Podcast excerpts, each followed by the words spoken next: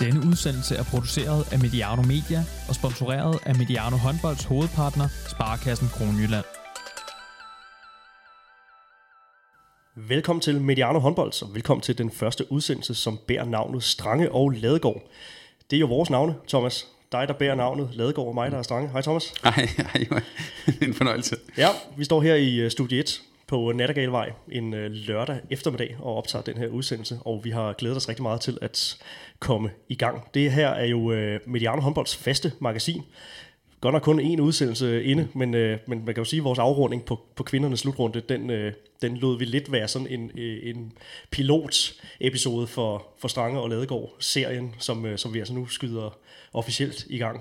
Ja. Så øh, vi har teaset lidt for den. Ja, heldigvis, heldigvis. Og vi har glædet os. Vi har glædet os meget. I bedste Mediano-stil, så asfalterer vi, mens vi kører, men vi har jo også øh, haft nogle, øh, nogle, nogle, nogle løfter, som vi havde tænkt os at holde. Altså, vi havde en, en øh, opsamling på herrenes slutrunde, hvor at du, øh, Thomas, øh, kom lidt ind på øh, de bedste håndboldkampe i historien, sådan lidt i kontekst af den her øh, fantastiske semifinale mellem, mellem Norge og Kroatien. Ja. Og, øh, og så i det hele taget, at vi vil lade vores afrunding på, på kvindernes slutrunde være, være sådan en forløber for det, vi skal til nu her. Så ja, øh, ja en... Øh, et fast magasin, men uden en decideret fast plan for, hvad, øh, hvad indholdet skal være i næste måned og om, om to måneder. Det er jo sådan meget præget af, hvad der, hvad der er foregået i, i håndboldens verden. Ja, og forhåbentlig både af vores øh, begejstring, det håber vi lytterne kan, øh, kan, kan føle, at øh, det her, det vi, der skulle gerne være noget energi i det her program. Det er, det er i hvert fald min ambition. Ja, og uden at vi skal læne os for, for meget op af allerede, eksis, af, allerede eksisterende øh, uformelle udsendelser, på, blandt andet på, på kanalen, øh, også her, eller hovedkanalen Mediano, så, øh, så er det i hvert fald det, som skal være, som skal være rettesnoren for det her, altså begejstringen for håndbolds.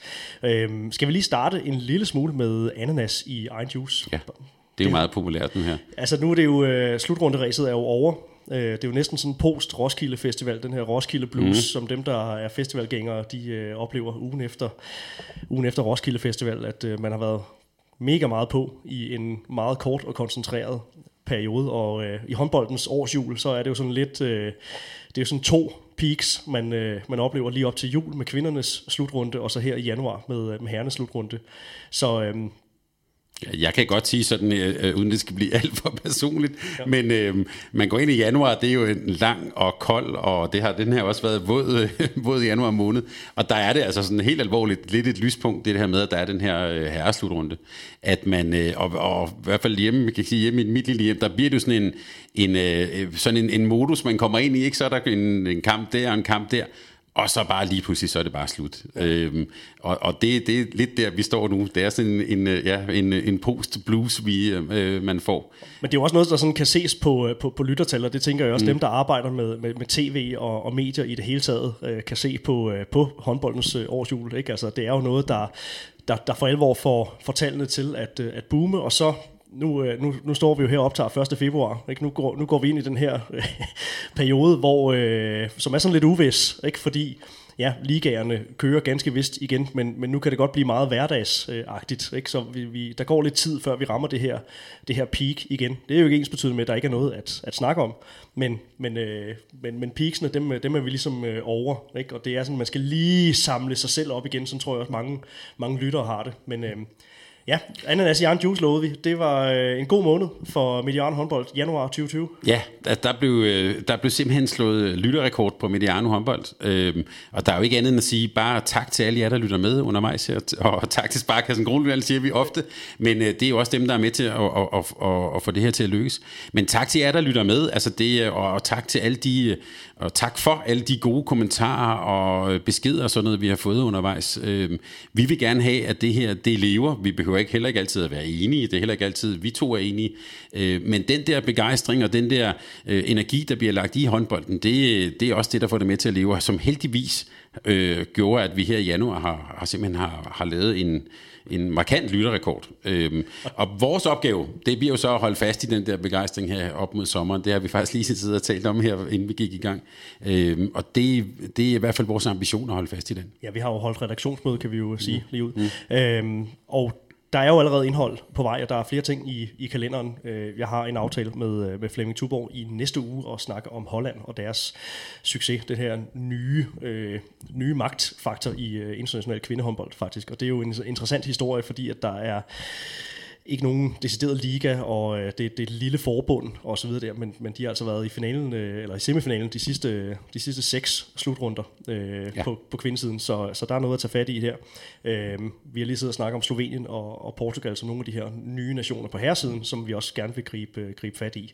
Øh, vi prøver at gå øh, den, mere, den endnu mere nørdede vej på Mediano håndbold. Der er, blevet, der er blevet spurgt lidt til det her med, øh, med månedsmagasinerne, eller ved, undskyld, ugemagasinerne, om de øh, vender tilbage. Altså den her klassiske runde gennemgang, hvor man har kigget på, på de kampe, der er spillet øh, hen over weekenden, eller hen øh, over den, den seneste uge.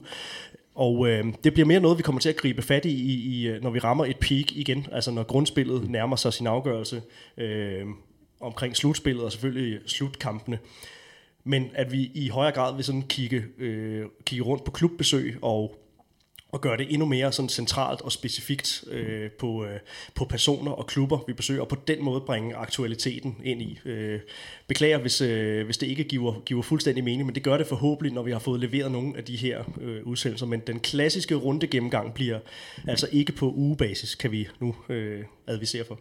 Og så kan vi måske også sige, øh, øh også når vi kommer ind på lidt senere, så vil vi også gerne lave mere de her sådan lidt mere breaking ting, når det sker. Altså for eksempel, da øh, Claus Brun holdt op som landstræner, vi Øh, har har jo en eller anden formodning om, at der på et tidspunkt kommer en ny kvindelandstræner, øh, og når det sker, så, øhm, så går vi også meget hurtigt på der. Så det kan I også regne med her i, i, her i løbet af foråret. Lige præcis. Og ellers så har vi jo fået introduceret nogle nye Øh, Øh, subkanaler, kan man, kan man sige. Nu er det hele jo stadigvæk samlet under øh, Mediano håndbold som en kanal. Det er ikke som på fodbold, der er delt ind i lidt flere øh, spor, man kan, eller øh, kanaler, man kan, man kan klikke, klikke ind på og følge særskilt, men, men mere sådan i spor, som man kan, kan følge her. Håndbold Lab har vi jo fået sat i gang med, øh, skal vi også klappe os selv på skulderen og sige stor succes.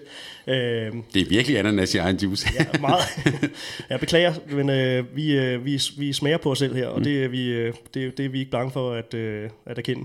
Men, øh, men Håndbold Lab er i hvert fald blevet skudt i gang med, øh, med også igen tak til, øh, til jer, der er gode til at, at komme med noget feedback på vores mm. udsendelser også. Vi vil jo rigtig gerne sørge for at ramme vores lyttere øh, på deres, øh, på deres ønsker og prøve at vinkle det sådan lidt i retning af noget af det feedback, som, øh, som vi får. Og øh, der har de her Humble Lab udsendelser med øh, kognition og, øh, og spillerprofiler og den fysiske træning øh, med Lars Mikalsik, øh, det har jo været, øh, det har været populært, og det har været øh, noget, som folk øh, har tilkendegivet, at de har har manglet. Så det er jo bare en, øh, et pejlmærke for os om, at det er en, øh, en, en, en sti, vi gerne vil gå mere ned af. Ja, og øh, vi, vi, vi har jo det begreb, der hedder max mediano. Det betyder simpelthen bare, at vi, vi prøver at gå, øh, øh at gå fuldstændig ud af, ud af en tangent, ud af en sti, som godt kan være en lille del af det der håndboldverden, som ikke lige handler om, hvem der, øh, hvem der scorer på den kombination, men som øh, prøver at gå lidt bagved. Det øh, kan vi også bare sige, det er også noget, vi selv brænder for og at formidle, så det vil vi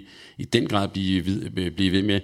Og øh, hvis I, øh, jer der lytter på det her, har gode idéer eller emner, vi, som I synes, vi skal tage op, så fyr endelig løs. Øh, der er så meget, man kan tale om, og så meget, vi kan tage fat i, og det har vi i den grad en ambition om at gøre. Er der ikke nogen døre, der er lukket? Er dansk håndbold i tårne, Thomas Ladegaard?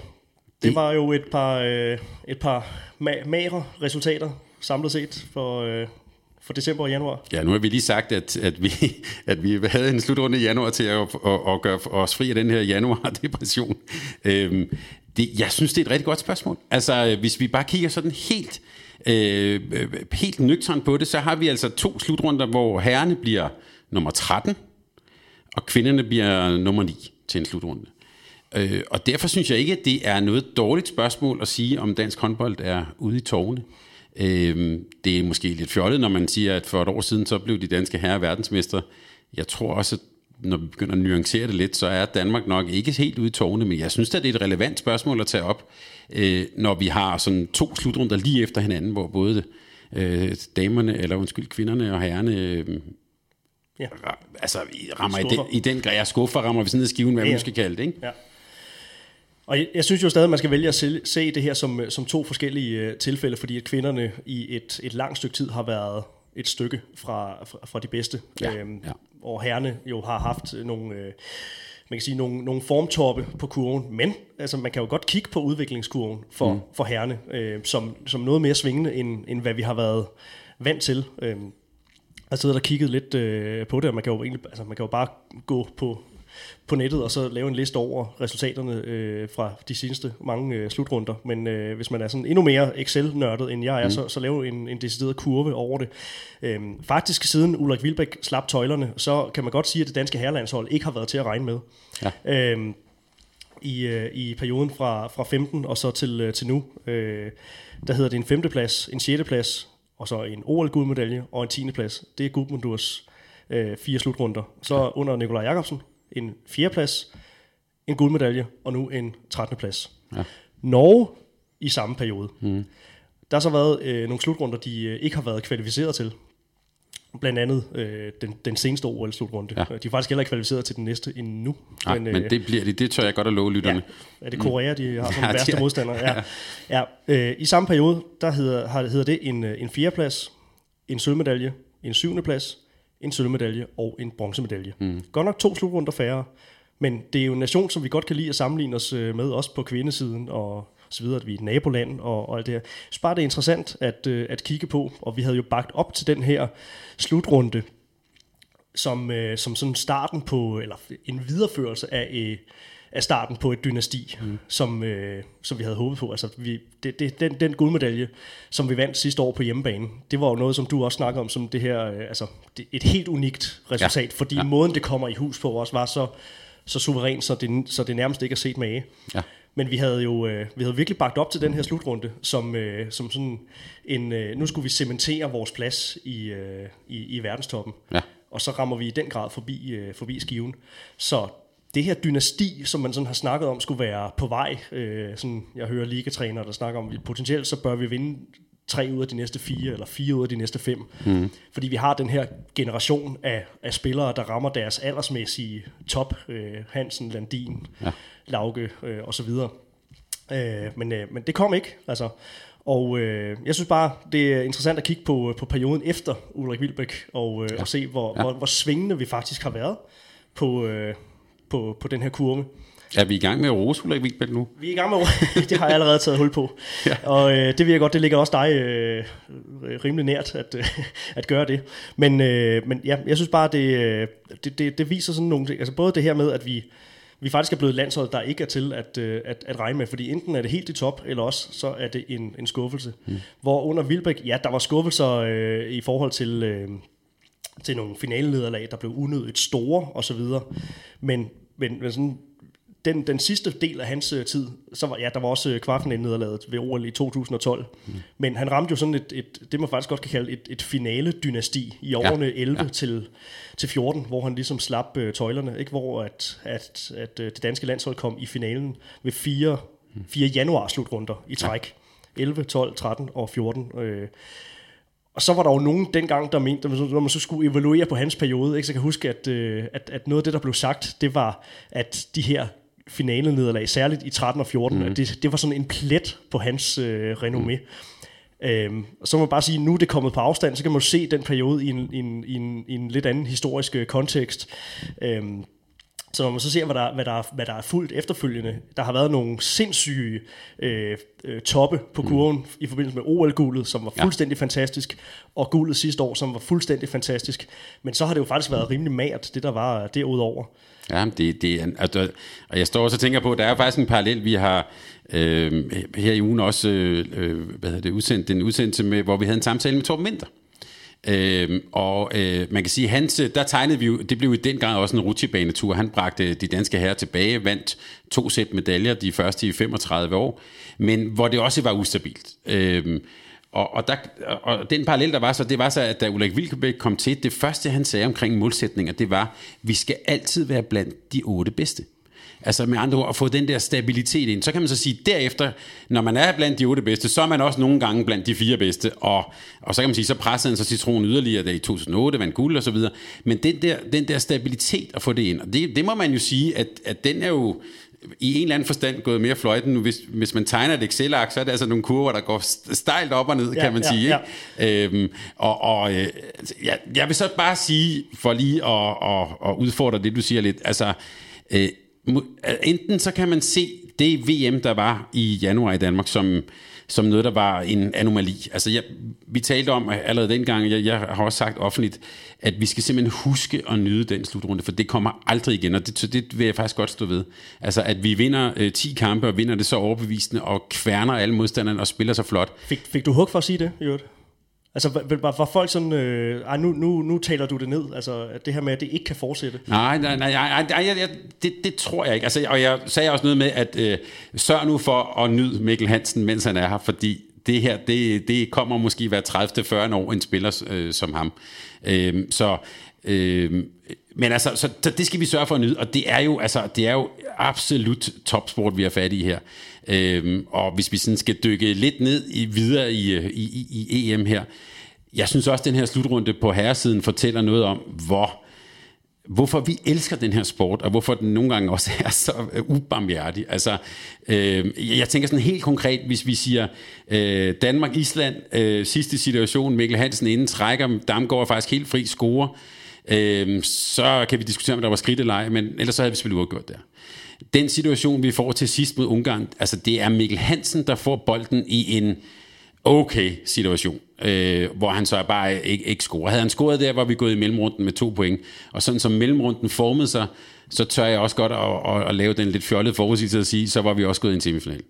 Så sådan er sport også. Og det er, det er, nemlig, det er nemlig super marginalt. Altså, mm. hvordan ser du på det her med, øh, vi var lidt inde på det, da vi rundede kvindernes øh, slutrunde af. Ja. Det var jo også super marginalt, som sådan virkelig øh, sådan skærer det ind til, til benet. De danske resultater, der vi slår også Holland, som ender med at blive verdensmester ja. undervejs. Ja. Men, men nogle af de der øh, super marginale øh, kampe, Sydkorea og Tyskland i indledende pulje med uafgjort og minus 1, og Serbien til sidst, hvor vi får uafgjort og skal, skal bruge en plus 1. Mm. Altså, måden man evaluerer øh, deres præstation mm. på, kontra måden, at man evaluerer øh, herrene på. Altså for, for herrene måske i virkeligheden lidt for lang øh, snor, fordi de har de her formtoppe indimellem.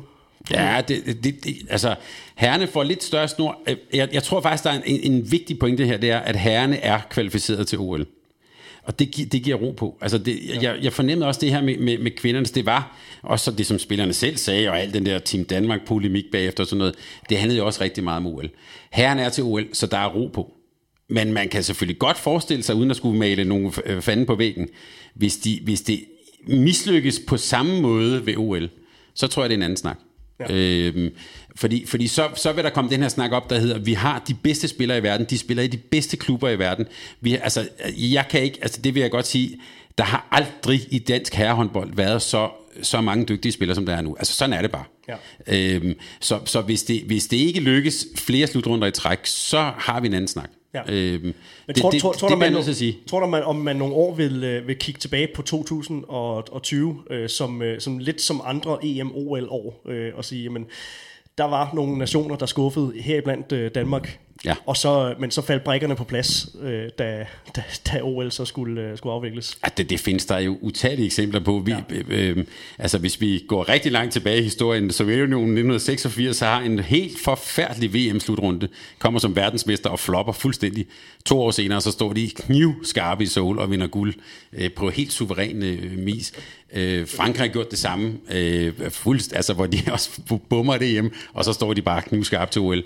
Det er jo så det her med i det her fejlfinderland, ikke? når man så skal finde pletter, ikke? og det er jo så det, man kan kigge på Ulrik Vilbæks øh, periode, og så sige, okay, det var OL-guldet, det var, det var det, han aldrig øh, vandt. Ja. Det var faktisk, øh, det var jo det var lidt den omvendte øh, formtop, ja. ikke? Ja. Altså, det blev bare aldrig rigtig godt, øh, eller mm. fik i hvert fald aldrig rigtig øh, øh gennembruddet til, øh, til OL under, under ham, hvor så kom Gudmundur til, og han blev ansat med den præmis, at, at nu, skulle vi, nu skulle vi tættere på OL, og så var vi ikke særlig gode til, øh, til nogen af de øh, januarslutrunder, som Nej. han var en del af, men det lykkedes ham at... Øh, ja i hvert fald at stå som, ja. som, som cheftræner-navnet ja. på, øh, på det OL-guld. Ja. Og så, så vil jeg også sige, altså, ja.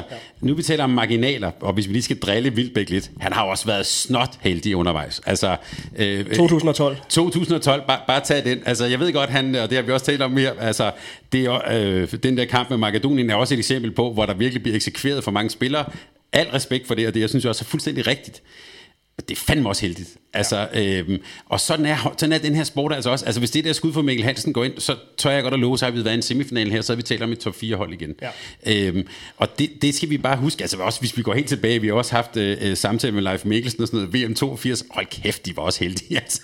Øhm, men, og, og, så, og sådan, er, øh, sådan er sporten også. Øh, og her, her havde vi altså ikke marginalerne med os, og, og, øh, og, og måske mentalt, synes jeg også, det danske hold måske var lidt, øh, øh, det blev lidt defensivt op i hovederne, sådan som jeg, altså, det, lidt, lidt i stil med, at øh, vi er verdensmestre, vi er simpelthen så gode.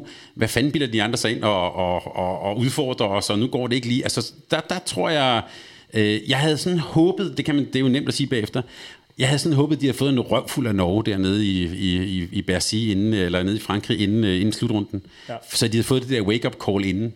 Ja, det blev lige pludselig den der fantastiske øh, generalprøve, og så en, en, en dårlig premiere, sådan lidt den omvendte af, hvad det, ja. den, hvad, hvad det plejer at være. Ja.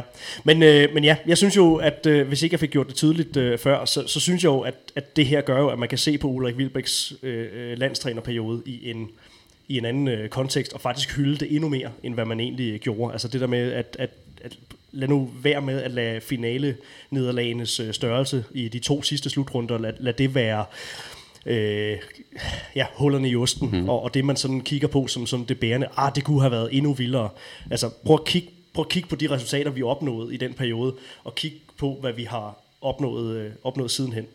Øh, ja. jeg, jeg synes, at det fortjener en, en, en, en hyldest. Og så lad os samtidig bare lige sætte en tyk streg under, at vi også lige øh, hylder Nikolaj Jacobsen og Kronbo for det VM-guld på hjemmebane. Bestemt, bestemt. Det, det er øh, og, og, også historisk, altså det der med at vinde øh, 10 håndboldkampe, ikke bare vinde dem, men også den måde, de vandt dem på. Bestemt.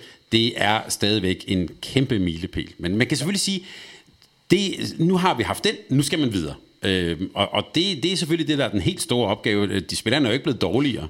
Trænerne er ikke blevet dårligere, men, men øh, de andre hold har også, øh, de er jo ikke idioter. og, og det kunne man jo se på Island, på Gudmundur og sådan noget. Øh, altså, det var ikke sådan, de ikke kom, og de ikke var forberedt. Altså, de ved jo godt, hvis de står dernede på buen og bare lader Mikkel Hansen og Lauke spille, så får man en røvfuld, ligesom alle gjorde til, til VM. Så så prøver de noget andet, og det vil jeg også bare sige, altså kæmpe ros for det, det er jo, det er jo godt set. Øhm, så, så der blev vi udfordret.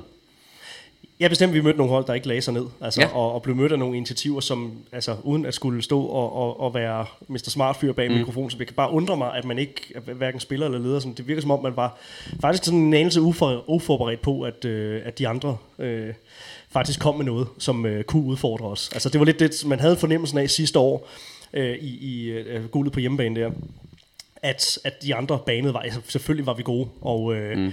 og, og vi får de andre til at se dårligere ud, ja. og, og så videre det, ikke? Men, men der var, altså Christian Berge, der blev spurgt til, kan man mandsopdække, ikke? Og sådan, nej, det, det, det kan man ikke, og, mm. sådan noget, ikke? Altså Nord, de, de dækker 6-0 igennem en hel uh, finale, eller også den afgørende mellemrunde ja. kamp der, ikke? Ja. Altså det er sådan, der, der, var ikke, der var jo ikke noget initiativ mod os øh, i, øh, i 19, sådan, øh, sådan for alvor. Øh, og det, det kom så nu, og det kom fra start, og det er så, nu skal vi snakke format lidt, ja. øh, lidt, lidt senere her, eller den nye slutrunde mm. øh, struktur. Øh, det var der jo så bare ikke, der var jo ikke plads til, at, øh, at få det her slip.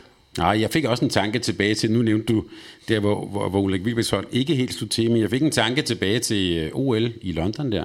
Der, der var der jo flere hold, der gik op det sted, altså i en eller anden forstand, mens det ikke Mikkel Hansen, ikke? og det havde vi store problemer med. Det var før, øh, det var før 7 mod 6 øh, reglen ja, blev, øh, ja. blev indført, ja. Og, og jeg, jeg, altså, jeg, jeg sidder også lidt med en tanke om, jeg, jeg lavede jo den her samtale med Henrik Kronborg, øh, som op, var optaget dagen efter, de havde Øh, spillede med Frankrig nede i, øh, nede i Bercy. Øhm, og, og jeg, tænkte, jeg tænkte på bagefter, altså det, der, øh, øh, folk kan selv høre den, men det var måske et trænerteam, der havde, der havde et fedt succes, de satte bare alle mand ind, og så kom Jakob Holm ind, så kom Lasse Anders, alting fungerede. Øh, og det er muligvis den, nu, øh, nu analyserer jeg lidt for egen regning, det er muligvis den tanke, man også er gået ind til slutrunden med, at øh, vi er simpelthen så stærke. Altså så næsten uanset hvad de andre finder på, så har vi modtræk, og vi har forskellige spillere og sådan noget. Og, og, og, det, og det værste ved hele er, jeg tror faktisk også, det er sandt. Det, der bare er ved det, det var, at så fungerer det måske ikke helt, og man bliver lidt presset. Vi skal huske, de spillede altså uafgjort og tabte en kamp med et mål. Hvad er det ikke? præcis. Øhm, så, så, men det bliver lidt presset, og så er det klart, så er der, har der været kritik af Nicolai Jacobsen. Hvorfor spillede du ikke med ham, eller hvorfor tog du ikke Lauke ud, og så videre. Men, men altså helt klart, når man er under pres, så gør han jo nok det, som alle trænere vil gøre, nemlig så finder man tilbage til, til det, der gjorde, at vi vandt VM-guld. Så var det vigtigt at få stammen til at, øh, at fungere. Ja. Men jeg tænker også på hele det der apparat, vi kommer, altså udover at vi kommer derned med, øh, med, med et landshold og, og, og ledere og så videre, så kommer vi også med et stort øh, medieapparat. Det her det skal overhovedet ikke ses som en, en øh, kan man sige, øh, en pil i retningen af, af TV2 og sådan noget der. Men der var jo også nogle eksempler på, øh, var det Gudjon Valur, der blev, øh, der, der blev sådan lidt fortørnet over nogle, øh, mm. nogle spørgsmål fra nogle journalister dernede. Øh, omkring det her. I tror, at alting handler om, om jer. Altså, mm. Så jeg tror, og nu kan vi sige, vi, vi er jo i en, i en medievirkelighed, hvor at, øh, altså de større medier og landshold er sådan relativt, i hvert fald herrelandsholdet, er sådan relativt tæt på hinanden, og det er sådan lidt et, et, øh, et et, et, et konstruktivt samarbejde. Ikke? Altså, man kommer bare, vi, Danmark kommer bare med et stort apparat til sådan en, en slutrunde, og det er nationer, der ligger tæt på, der, der, der bliver spillet i, og så videre der. Ikke? Altså, så, øh, og, og vi så også, at øh, altså, de gør jo et godt stykke arbejde. Ikke? Vi så, at Signe Bjerre var den eneste, øh, der mødte frem til mediedag hos øh, spanjolerne. den er ikke helt vildt, helt vildt god øh, sekvens. Ikke? Altså, ja. øhm, så, så, så jeg, jeg tror meget, øh, at, øh, at, at vi, vi fylder, altså Danmark fylder ved sådan ja. en, øh, en slutrunde, fordi vi også kommer med et stort medieapparat. Det er jo ikke kun hvad hedder det, TV2, det er jo også, altså der er jo ja. bare meget opmærksomhed øh, fra mediernes side omkring, øh, omkring det her. Det tror jeg mange af, af de andre nationer også, øh, også mærker. Mm. Altså, så, og, og der bliver jo også, det, det gjorde vi jo også hos os øh, på, på Mediano, så, så det, er jo, det er jo lige så meget indad. Øh, der bliver jo bagt op til sådan en slutrunde her, med så store forventninger, som man nærmest ikke kan være i sig selv over det. Øh, og jeg, jeg tror på, at de her spillere, de er, de er top professionelle, og, øh, og godt kan skille ting ad og så videre der. Men man er også kun menneske. Altså, jeg, jeg, det er jo ikke hårdmod, står for fald, fordi jeg synes ikke, at de kom til slutrunden med en arrogant Nej, holdning. nej, nej. Øh, men, men, men ja, det, jeg, jeg, det tror meget på den, du også siger med, at man kommer, man, altså, man kommer i nogle situationer, hvor man bliver presset ud i noget, man faktisk ikke havde forestillet sig. Altså, jeg tror virkelig, at de kom til den slutrunde og er blevet vendet til tanken om, at vi er et vinderhold. Men Ja. kan man føle sig så meget som vinder, så man faktisk øh, ja, bliver usikker lige så snart, at det skrider lidt. Ja, der er noget sjovt. Altså, Erik Veje har det her fantastiske citat, for alle folk taler om vinderkultur. Og så siger han, jamen det er også nemt at skabe, når man vinder. Øh, og, og, og, men det kan måske også godt være, at man har, man har gået og sagt til sig selv, i hvor har vi en stor vinderkultur. Øh, og den, den bliver jo så i hvert fald, øh, i hvert fald udfordret her. Øh, men altså, jeg synes også bare, jeg, jeg, jeg tror også bare, at vi må lukke den danske indsats ned på den måde, og så sige, det er jo ikke sådan, at det er træner og spillere er blevet dårligere og noget som helst. Det fortæller også noget om, hvor skarpt, øh, hvad hedder det, verdenstoppen egentlig er. Det er bare, det viste sig også at være på kvindesiden. Øh, og, og, og, altså, og der vi er ude i de der marginaler, og, og ja. hvis man ikke lige har den et år, jamen så er man altså, som i det her tilfælde Danmark og Frankrig, så er man altså væk efter tre kampe. Ja.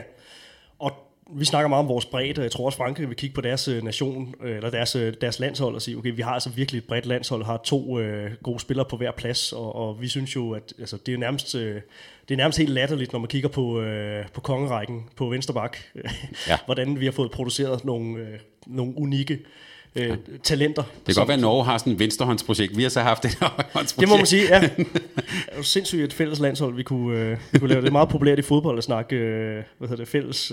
Ja, ja. ja. Liverpool og City skulle slå, øh, slå sammen og, Ja. og så videre. Der, ikke? Eller må jeg sige, det vender vi tilbage til. Tænk, altså det skal vi ikke håbe på, men lave et fælles jugoslavisk hold. Hold da Ja. kæft. Ja, bestemt. Især øh, med en prime øh, Lazarov. Ja. Øhm, inden vi går, øh, går videre med det overordnede for, for herrenes øh, slutrunde, så har vi jo også en situation hos, øh, hos kvinderne. Det skal vi også lige have bundet en, øh, en, en, en sløjfe på. Og der er jo ikke endeligt bundet en sløjfe, fordi kan man sige, det, der er sådan det, det uforløste lige nu, det er jo, at det danske kvindehold, kvindelandshold står uden landstræner, fordi Claus Brun blev, blev afskediget, eller valgt at gå selv, eller hvad man nu. Ja. Altså, jeg hælder også til det med, jeg tror, jeg tror også, han har været træt af det. Ja. Øh, så, så det var egentlig en naturlig, en naturlig fælles beslutning. Øhm, jeg er stadig sådan lidt spændt på, hvad, hvad, hvad strategien er fra, fra DHF's side. Ja. Øhm, det var også noget, det vi berørte i den hasteudsendelse, vi, øh, vi lavede, hvor Peter Brygman var, var vært. Ja. Han spurgte øh, til, øh, til det her med, øh, hvorvidt det skulle være et, et langsigtet projekt, eller sådan mere et, et vind nu-mode, resultat nu ja. mode. Hvor, ja. hvor, hvor står du i forhold til, øh, til det? Jeg, jeg må sige, jeg må, jeg må tilslutte dig, jeg synes, det synes jeg også er rigtig spændende. Øh, fordi, øh, som vi også har været inde på i tidligere udsendelse, det her med, at altså Claus Brun kommer også ind som, her nu kommer vindertypen, nu skal vi vinde. Altså vi har været på vej længe, nu skal vi, nu skal vi til at vinde. Øh, og altså, jeg vil faktisk, når jeg har tænkt mig om, håbe, at man, selvom man har den her slutrunde på hjemmebane, at man prøver at tænke det en lille smule forfra, eller prøve at bygge det lidt op. Altså, øh, vi har ikke været indenfor, men hvad man hører, de udtalelser, som Claus Brun har kommet, han har også talt om sådan noget som øh, øh, måden, som kulturen var på, eller dynamikken i holdet, og meget han skulle rydde op i, og øh, forholdet til, øh, til, øh, til de andre, til klubtrænerne og sådan noget sådan som jeg hører det, og øh, der lyder det som om, at der er noget, som, som måske kræver, at det bliver gentænkt lidt, eller der bliver opbygget nogle andre typer relationer. Måske lige frem også nogle andre spillere, eller nogle andre bærende kræfter, der måske kan bære lidt længere frem. Øh, det, det er i hvert fald, det er, altså på den måde tror jeg, det er en kæmpe opgave for den nye træner, fordi samtidig, så har vi også, som du lige har været inde på, en hel nation, som siger, hvorfor vinder de ikke noget, og hvad er der med de kvinder og sådan noget. Og så, så det er, øh, som Torben Winter sagde, den samtale, jeg med ham, det er i den grad øretæmmernes holdeplads her. Det, og det er jo lige præcis det, som er, er lidt min... Øh, det, det er noget, jeg er meget spekulativ over det her. Fordi med timingen af den her fyring, du er selv inde på det, så har man igen formået at potentielt sætte sig imellem to stole. Ja. For uanset om ønsket måtte være at bygge op til succes på den lange bane, som du lidt øh, plæderer for, at der mm. er nogle ting, der skal ryddes op i osv., så har man bare sat sig selv i den situation, at en ny landstræners første opgave, det bliver et mesterskab på hjemmebane. Ja. Godt nok et delt øh, værtskab med Norge. Jeg er ikke helt med på, hvor, hvem der har hvad og hvor meget, men, øh, men det er et delt mesterskab. Vi kommer i hvert fald til at spille Jeg går ud fra, at Danmark spiller i Danmark. Danmark spiller nok indledende øh, kamp øh, som minimum øh, på, øh, på, på hjemmebane. Beklager øh, for mm. uvidenheden her. Mm. Øhm, og det var også tilfældet med Claus Brun Jørgensen. Altså hans ja. første slutrunde var også en, øh, et VM på hjemmebane. Ja.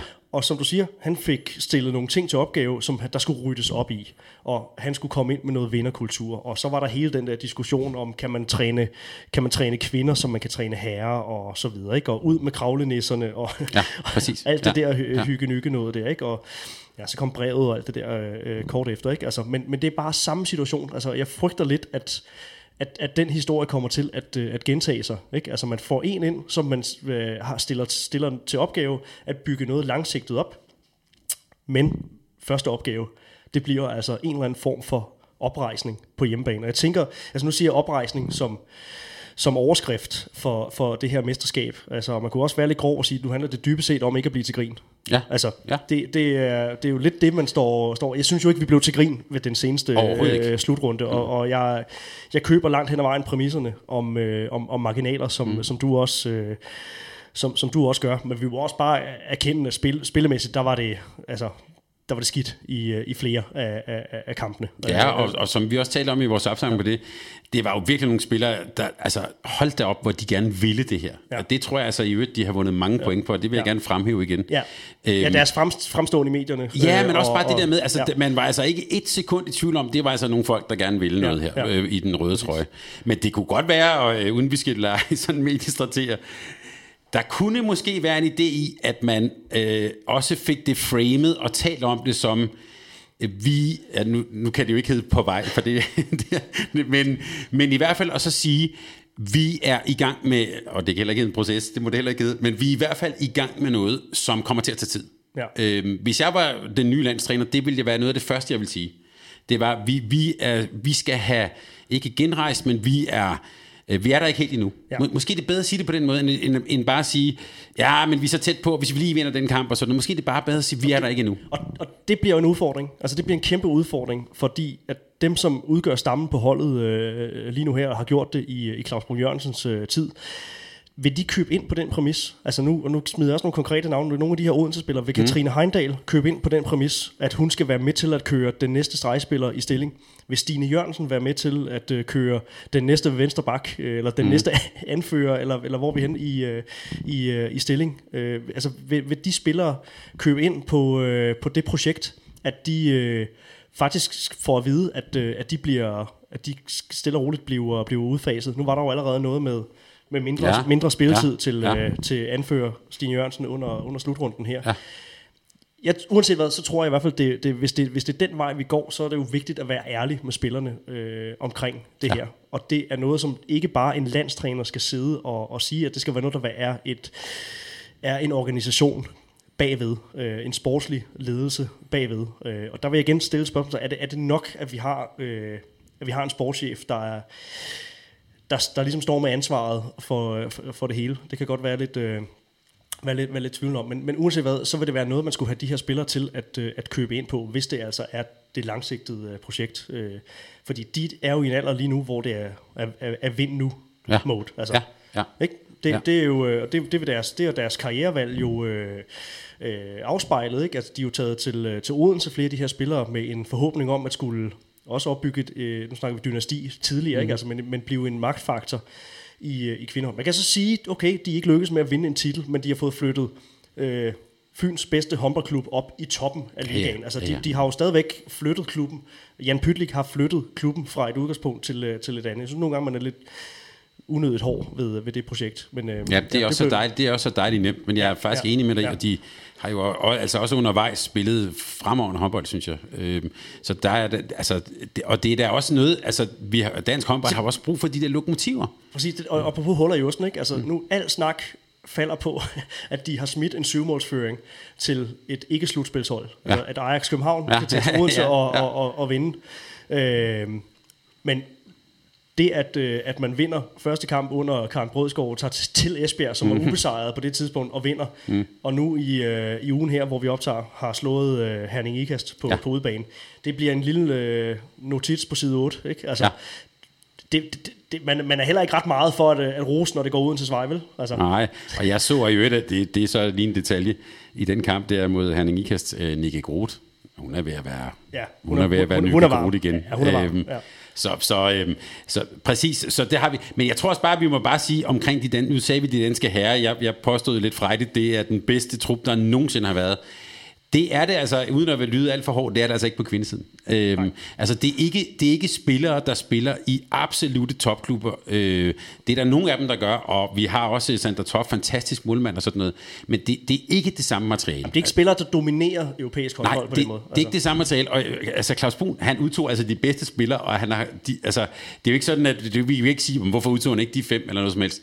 Det er dem, der er. Præcis. Det er kun, det er kun Tranborg, der er skadet som, som, uh, som en uh, what if. Ikke? Altså, ja. Men det, det synes jeg ikke rigtigt, man kan bruge til, til, til så meget. Uh, fordi især med i Højlund uh, bød ind godt i, i perioden. Godt, det er en anden type. Ikke? Altså, men uh, ja, det, det er lige præcis. Det var det, var, det, var det landshold, som vi godt ville, uh, ville have afsted. Uh, og i og med, at der var nogle andre nationer. Det er igen den her med, hvordan klarer de andre nationer sig. Ikke? Altså, det blev meget den her kontekst af, at fordi at der var nogle andre nationer, der floppet, eller ikke præsteret helt ja. øh, i forhold til, hvad man mener, man kunne forvente. Øh, at så var det her vores, øh, vores chance. Det var også noget af det, vi selv snakkede om i, i vores, ja, vores afrunding.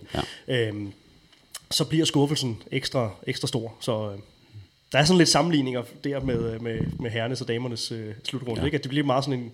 Men vi kigger også lidt meget på de andre. Ikke? Øh, og så det her med OL år og, og alt det her.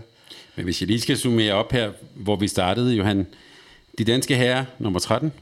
De danske kvinder, nummer 9. Det er, når vi her ved indgangen har en kold vintermåned, jeg står og kigger ud af vinduet her, ja, det, det regner. Gråt, det er lidt gråt i dag. Det er, det er lidt gråt og vådt og, og, og lidt mørkt. Så vil jeg så bare sige, det har det været før i dansk håndboldshistorie. Øhm, og altså, lad os se, når vi kommer hen over sommeren, og kvinderne kommer i gang. Jeg, altså, jeg er på ingen måde pessimistisk. Øhm, det her, jeg, jeg er mest af alt, så synes jeg, at det fortæller noget om et kvindehold, der er på vej, og et herrehold, som med meget, i meget, meget få sekvenser jo var uheldige at ryge ud, ja. øh, og som uden vanskeligheder sagtens kunne have befundet sig i en top 4. Ja.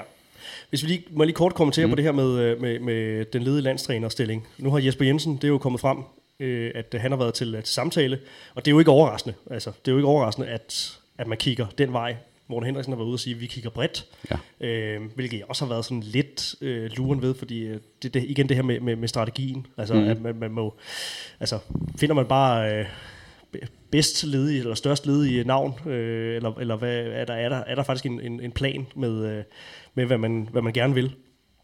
Øh, men ikke overraskende, at altså Jesper Jensen er jo også et af de første navne, der bliver, der bliver kastet i, øh, i, øh, i puljen, og, øh, og nu har han også været til, øh, til samtale. Han har også selv kommenteret på, at landstrænerjobbet er, er interessant, men at det skulle, øh, som vi også snakkede om i vores øh, akut-udsendelse om øh, Claus Bruns fyring, øh, at, at han vil ikke forlade Esbjerg. Mm. Så det skulle være et dobbeltjob. Han har også kommenteret på det her med, at han synes jo, at det at dobbeltjobbe er en fordel. Ja. Så har vi endnu en, en øh, påstand, som er lidt sjov at, øh, at udfordre. Der har jo øh, været reaktioner på Søren Herskins øh, kommentarer om, at øh, man helst selv skal have spillet for at, øh, at være træner på et, øh, et højt niveau.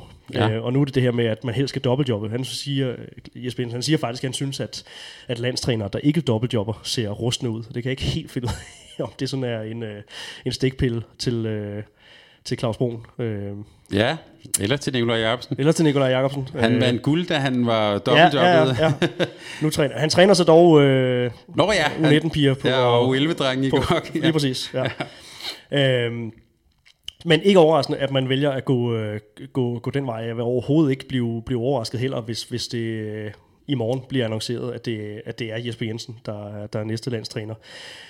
For mig personligt, så er det stadig Helle Thomsen, der er, der er min spidskandidat. Mm.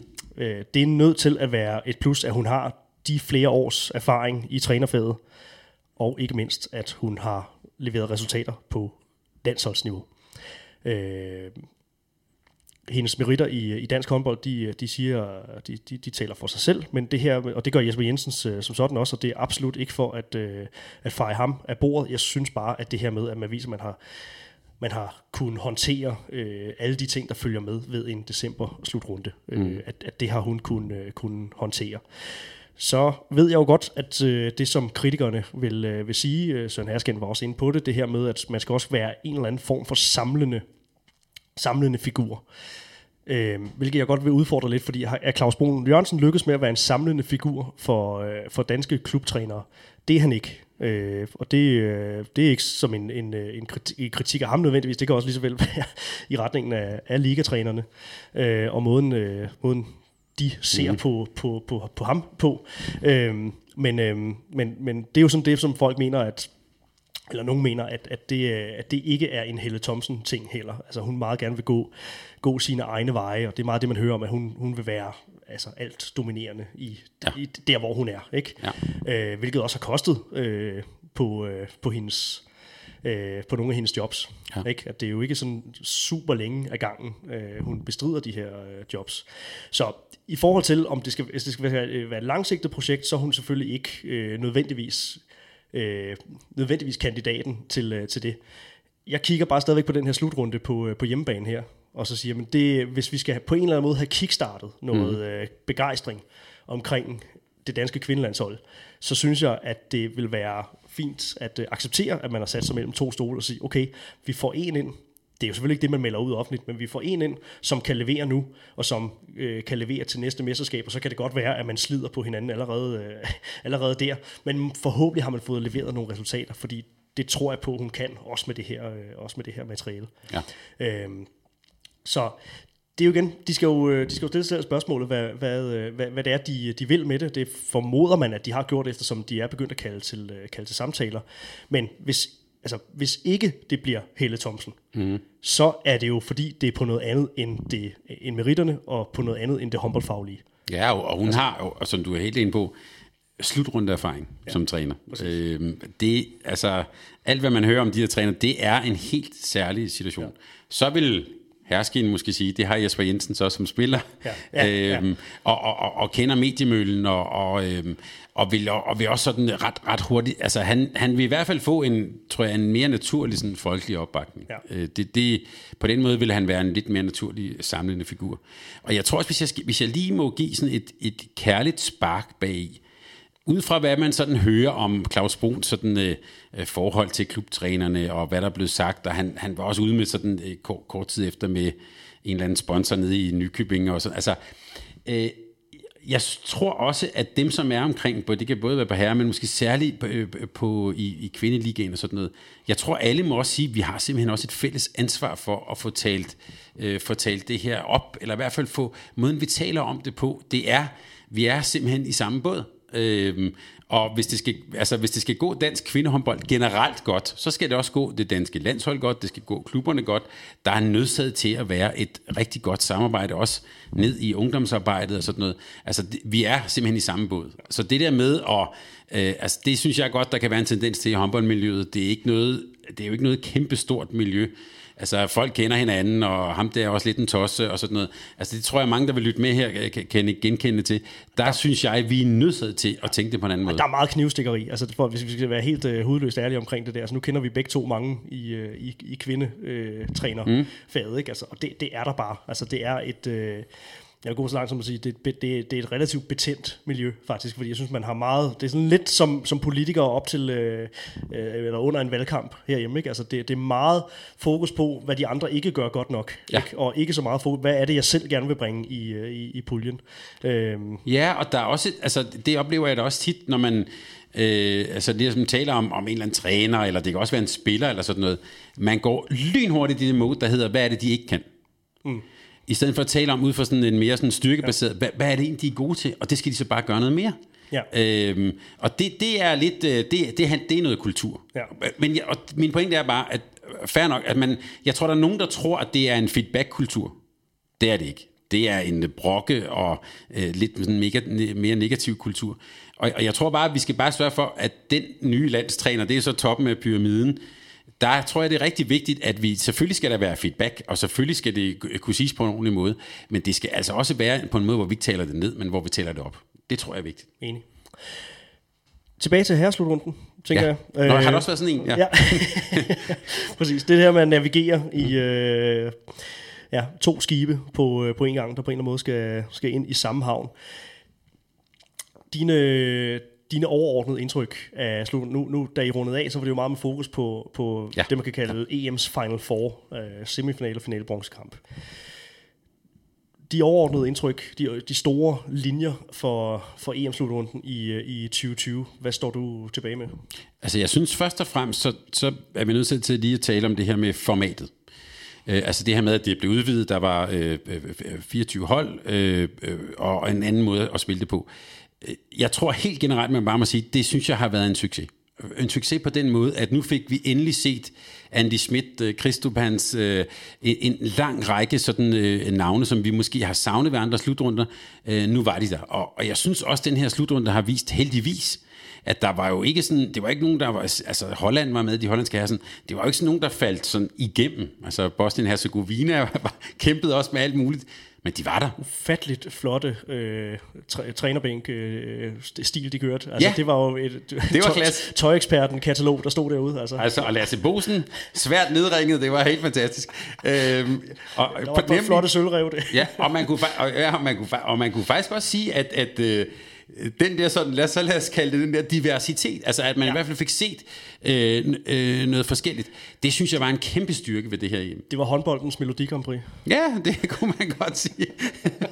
I, i, I bedste betydning. Ja. Øhm. men, det, men det er jo den fede pointe, fordi det er jo også noget af det, som vi, vi øh, ofte ved, ved de her VM-slutrunder sådan godt kan lide at gribe lidt fat i det her med, at øh, men er der for mange hold og, og alt det her. Og alligevel så bliver de der øh, de allersvageste nationer. Man finder jo altid nogle, nogle lidt, lidt spøjse historier, ikke? hvor ja. jeg sådan også lidt tænker, øh, jeg er jo en af dem, der synes, at, at jeg, gad, jeg gad godt, der blev skåret lidt ned på de, på de aller mest spøjse øh, historier, ja. når der er sådan slutrunder og så videre. Øh, men jeg anerkender alligevel, at det også er noget af det, som håndbolden lever af. Nu var det for et par år siden ved kvindernes slutrunde, det her øh, øh, landshold fra Cameroon, ja. øh, med den ja. her... Øh, fysioterapeut, der aldrig tog sine solbriller af, og ja. øh, en af spillerne, der trænede i handsker, og altså noget, ja. ikke, det, de, de havde aldrig trænet med Harpix før, og altså sådan en, altså det her med at stifte, stifte bekendtskab med, med, med, med nogle andre kulturer, jeg synes altså, det, det kan noget. Og at vi så oven i købet får, som du siger, Andy Schmidt og Christopans mm. øh, i, i puljen, får også lidt stiftet bekendtskab med, hvad hollandsk herrehåndbold præcis, egentlig, øh, præcis. Øh, for noget. Ja. Øh, hvor der også er nogle, nogle, nogle spændende ting øh, på vej, og nogle klubhold, der sådan begynder at... Øh, Hvide Rusland. Ja, ja, lige præcis, mm. som, ja. som øh, den gode Rasmus Bøjsen øh, har kaldt op til at være sådan, det, det kunne godt blive sådan den næste... Øh, udfordrer ja. til, øh, til nogle af de større nationer, kan begynde at tage sådan en tage skridt mod sådan en plads, fast plads i top 8 med den ja. generation, de, øh, de, de har der. Så, så på den, øh, med den baggrund, der, der, der synes jeg også, man skal anerkende det her med, øh, med, med de ekstra hold.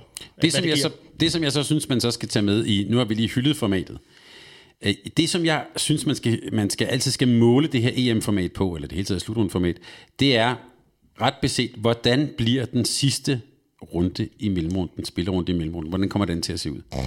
Ja. ja, hvad siger du? Okay. Altså, ja, det er præcis. Jeg kan sige, øh, mellem os her, jeg var til stede i Malmø, den sidste spillerunde. Yes. Og, og selv jeg, som er øh, alt for begejstret det, for det, det er begejstret type, ja. Hold nu kæft, det var altså røvsygt. Altså, og vi havde nogle børn med, og vi prøvede virkelig at tale det op. Og, øh, det var, Knap nu! Ja, det var fandme svært. Altså, nej, nu kommer Sverige, ikke? Øhm, og så kørte de oven i købet, så kørte de jo så øh, noget, noget video ned fra, fra Wien på storskærmen og sådan noget. Var der, Men altså, var der kisscam? Ja, der var kisscam. Alle, altså hele tiden kisscam. Øh, Ja. ja. Og så var der den der, Deo, øh, som man også kunne høre på tv. Altså, ja, så det var, det var svært ligesom at, at, at, at holde begejstringen der. Fordi der, og, ikke var, der, der var ikke noget at spille øh, for, for de fleste af dem. Og det ja. var så det, jeg ville, min pointe er, i det gamle EM-format, der var, det har også været udskilt, men det har jeg altid været fortaler for, fordi den sidste spillerunde har næsten uden undtagelse, der har været undtagelser, har været sindssygt spændende. Altså sådan noget med, hvis de vinder med to, og en vinder med en, og hvis den bliver uafgjort og sådan noget. Forvirrende for mange, der har TV2.dk altid været god til at lave sådan nogle oversigter, men øhm, der har altid været en helt, helt masse på spil. Det var der ikke her. Øh, og og øh, altså, jeg ved også, at de svenske arrangører, sådan, altså, det blev jo selvfølgelig en, øh, en skuffelse på den måde. Sverige var ude, Danmark var ude. Øh, altså, det blev jo ikke den der fest, som det kunne, øh, det kunne være blevet. Altså, se for jer Danmark-Sverige afgørende kamp i Malmø om at, om at komme i en semifinal og sådan noget. Det var jo det, alle havde drømt om. Øh, og nu var hverken Danmark eller Frankrig der. Så det, på den måde blev det jo en, øh, det blev jo en fuser. Kunne have haft en mellemrunde ved et skandinavisk øh, afholdt EM-slutrunde ja. med Danmark, Norge, Sverige og Island i samme, øh, ja. samme mellemrunde. Og så lige toppet op med Frankrig, ikke? Øhm, ja. Og Portugal. Ja, det kunne du så ikke have været jo. Nej, fordi, det er rigtigt. Men, men øh, ja, og, og, og ja, sidenote, øh, Portugal fantastisk, men det kan vi vende tilbage til. Øhm, så, så på den måde blev det jo ikke helt den der, i hvert fald i mellemrunden, ikke den der fest. Så kan man så sige, Øh, det, noget af det blev så bare skubbet frem til de indledende kampe. Altså den der kamp øh, Frankrig-Norge, eller øh, Danmark-Ungarn og sådan Altså det var jo fedt. Så var det jo finaler fra start, og det ja, var jo, ja. er det noget, man sådan fra, fra arrangørens side har, har ønsket, det der med at være mere på fra start? Altså man ville Altså det bliver jo lidt den omvendte ja, spændingskurve. Ja, ja. Altså at man vil fastholde nogle folk, øh, eller fastholde fansene fra start ved at få nogle dramaer allerede i indledende runde, fordi det har også været lidt tamt, det her med øh, ja. fire, fire hold, men tre går videre, så, så man, man har også stået i nogle indledende kampe, og, øh, og det har været sådan lidt, lidt fæsent. Ja, men det har alligevel været, nu, nu, nu kommer jeg lige til at tænke på samtalen med Torben Winter, det har alligevel været, altså 2002, der var det jo den første kamp, Danmark-Rusland, som så gjorde, at man til sidst kom, og sådan noget, altså fordi man tog pointene med over og sådan noget, altså at der, der er måske noget ved, det her, ved, noget ved det her nye format, som måske skal det bare prøves nogle gange. Altså der er også dem, der er også dem, der ikke kan forstå, hvorfor har håndbolden det her lidt indviklet med, at man tager point med over, bla bla bla. Hvorfor ikke bare gå direkte på knald- eller faldkamp? Øhm, og jeg synes, svaret på det har altid været, at det har jo været sjovt, det der med, at holdene kunne slå hinanden. Det har givet sådan et yderligere spændingsmoment. Det kan jeg egentlig godt lide. Øhm, men man må bare sige, sådan som det udviklede sig her, så blev det kedeligt. Man kan så sige, øh, det der blev en forløber for finalen, altså Spanien-Kroatien i, i sidste mellemrunde. Ja. Runde. Ja. Dumt ord. Mm. Øh, det, det blev en fed håndboldkamp, men det var ikke, altså, jeg, jeg, jeg tror ikke, der var nogen af, af de der, øh, eller nogen af de to hold, som øh, begræd at skulle møde Norge. Jeg tror, altså, de var så gode, så de var selvsikre på, at øh, Norge, dem, dem kan vi godt øh, tage. Så jeg fornemmede ikke, at det var det, der var på spil nej, i den nej. kamp. Det var bare en fed, øh, en fed håndboldkamp, en, øh, en kompetitiv øh, håndboldkamp, men det var ikke, der var ikke noget, jeg synes, det der med, at blive et eller to, jeg synes ikke, der, der, der som sådan ligger noget, noget drama i, øh, i, i, i det. Altså, når man når dertil, så skal man jo, altså, man, man møder øh, det bedste hold i semifinalen eller finalen, det, det kan jo være et fedt. Altså, Ja, der kørte åbenbart også, som jeg synes var lidt mærkeligt, for jeg så kampen, i, jeg var til stede, en, en, en idé om i de norske medier om, at øh, Slovenien ikke ville vinde. Øh, øh, altså, de ville, øh, øh, hensyn til semifinalen og sådan, at, at det, øh, men at bare, man kan bare sige, bare det, der opstår sådan en spekulation, det fortæller også lidt om, hvor, hvor lidt der var på spil. Og det er jo synd for sporten, kan man sige. Så, så hvis det her er noget, der gentager sig, så bliver man nødt til at tænke øh, formatet om, måske gå over til direkte knald- eller faldkampe, for at få den der intensitet. Håndbolden lever af intensitet. Altså, den lever, altså når håndbolden er allerbedst, som vi kommer tilbage til, øh, den her semifinal og sådan noget, så er det fordi, det er, mm, altså, der er få andre sportsgrene, der kan være så intense, som håndbold kan være. Der er måske også få andre, der kan være så kedsommelige som det. Øh, og, og det så vi desværre begge dele af ved det her hjem. Apropos kedsomlig, så øh, endte Spanien altså med at øh, vinde Europamesterskab. det var en god... Rigtig, god ned, rigtig nederen bro, faktisk, mm. øh, til at hylde nogle, øh, nogle meget kompetente håndboldspillere her. Men, øh, men det var jo noget, du, øh, du faktisk øh, fremlagde, hvis øh, folk ikke har hørt øh, afrundingen på, øh, på, på øh, finalerne ved øh, VM her, så var det jo øh, det var en af dine væsentlige pointer, det her med, øh, med Spanien, som øh, du skrev dine noter sådan nærmest tiki-taka-kedelige, altså med, med øh, tilbage til øh, Frank Rijkaard og, ja. og Pep Guardiolas ja. Barcelona-hold, som, som kværnede kampene. Ja. Øh, så har selvfølgelig været lidt drys med, med, med, med Messi, så den vil jeg godt udfordre. Men, men, øh, mm. men det her med... Eller så at, bare Spanien, ja, et landshold. Ja, lige ja. præcis. Ikke? Mm. Altså, som, som egentlig bare øh, sætter sig på, øh, på kampene øh, fra start, øh, og, øh, og så kører de, kører de ind i kampene godt i, i garagen, ved bare at være super dygtige håndværkere ja. på deres måde.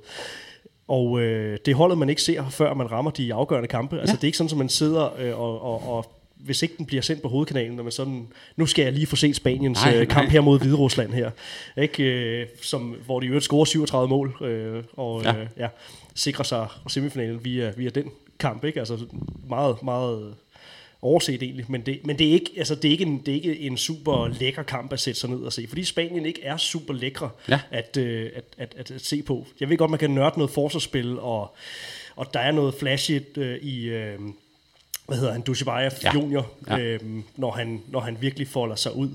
Men, øh, men, men de her, øh, ja, de her robrødsspillere, som de, har, som de faktisk har flest af, mm. hvad, øh, kan du lige prøve at uddybe dine din pointer omkring dem?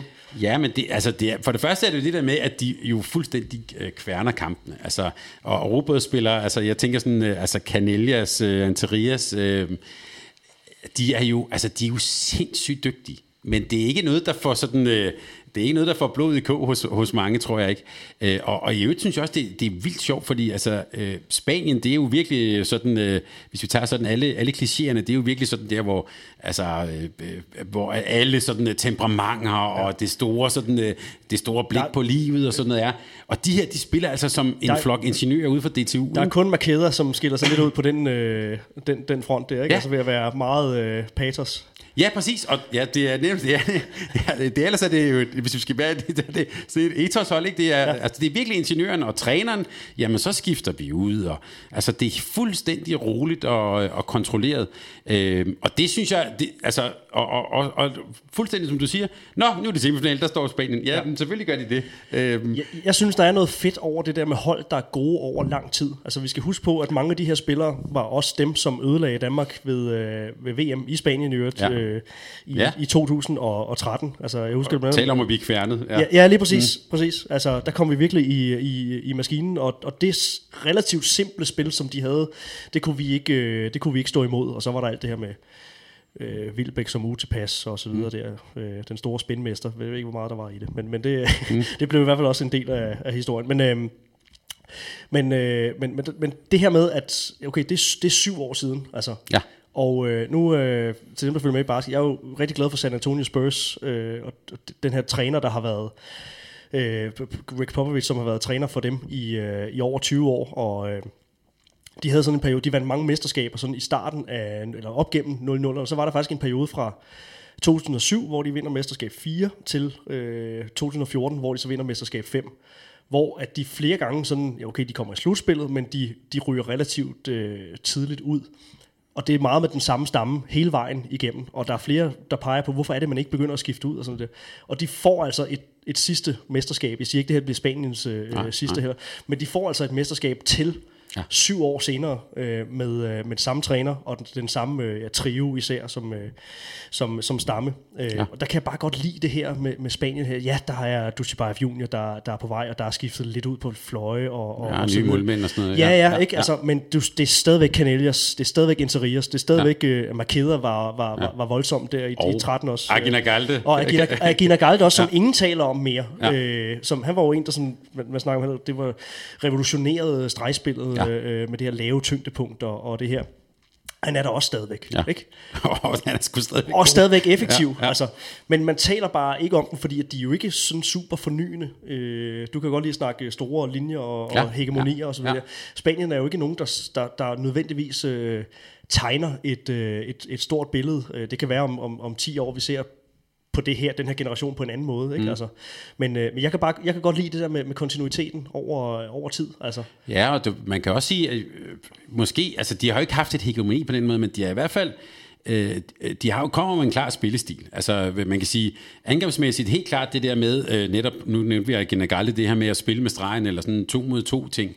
Øh, meget fint, jeg lagde ofte mærke til Interias, det er heller ikke sådan, han står og råber, han gør bare lige sådan, øh, kom lige bag om mig med, med hænderne og sådan noget. Mm. Det, det er meget de der små aftaler, som de er sindssygt dygtige til. Og intuitionen. Ja, og, og, øhm, og det er jo dødeligt effektivt. Øhm, og, og, og samtidig også forsvarsmæssigt jo, altså, øh, man kan sige, om det så er 6-0, 5-1, det er, lige med Spanien, synes jeg, det er lidt ligegyldigt. Altså, fordi det handler faktisk rigtig, rigtig meget om det der med både at være boldsøgende, men også øh, turde tage noget initiativ. Det dækker sindssygt godt op. Og så øh, kan man så bare se her gode målmænd De også. bryder lidt med de talkombinationer, ikke? Altså, Ja, øh, ja. At det, det er, men det, det er bare initiativet, og vi så også i finalen, at øh, det et fedt en, en, øh, en finale, der starter med, med to 5-1-forsvar. Ja. Men begge Hvor hold... målene så rasler ind. Ja, præcis.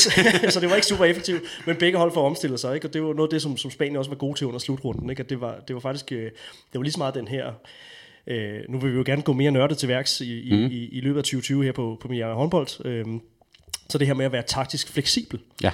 Øhm, som jeg godt synes, man kan sige, det, det står lidt i kontrast til, til, til det danske landshold. Dermed ikke sagt, vi har jo masser af forskellige typer, mm. vi kan sætte ind, og vores angrebsspil ændrer sig jo øh, øh, markant i forhold til, om, øh, om det er den ene eller den anden, øh, man, har, man har inde. Ja. Øhm, så, og, og, og vi er jo godt begunstiget af, af gode forskellige øh, spillere øh, der. Men en god det Altså, der det men- taktiske fordi jeg synes faktisk, du havde en rigtig god Men- pointe omkring Norge. Men, men det er stadig meget, øh, altså, vi dækker 6-0, og vi har proble- vi, vi, altså, det, det bliver det, i hvert fald det billede, vi står tilbage med.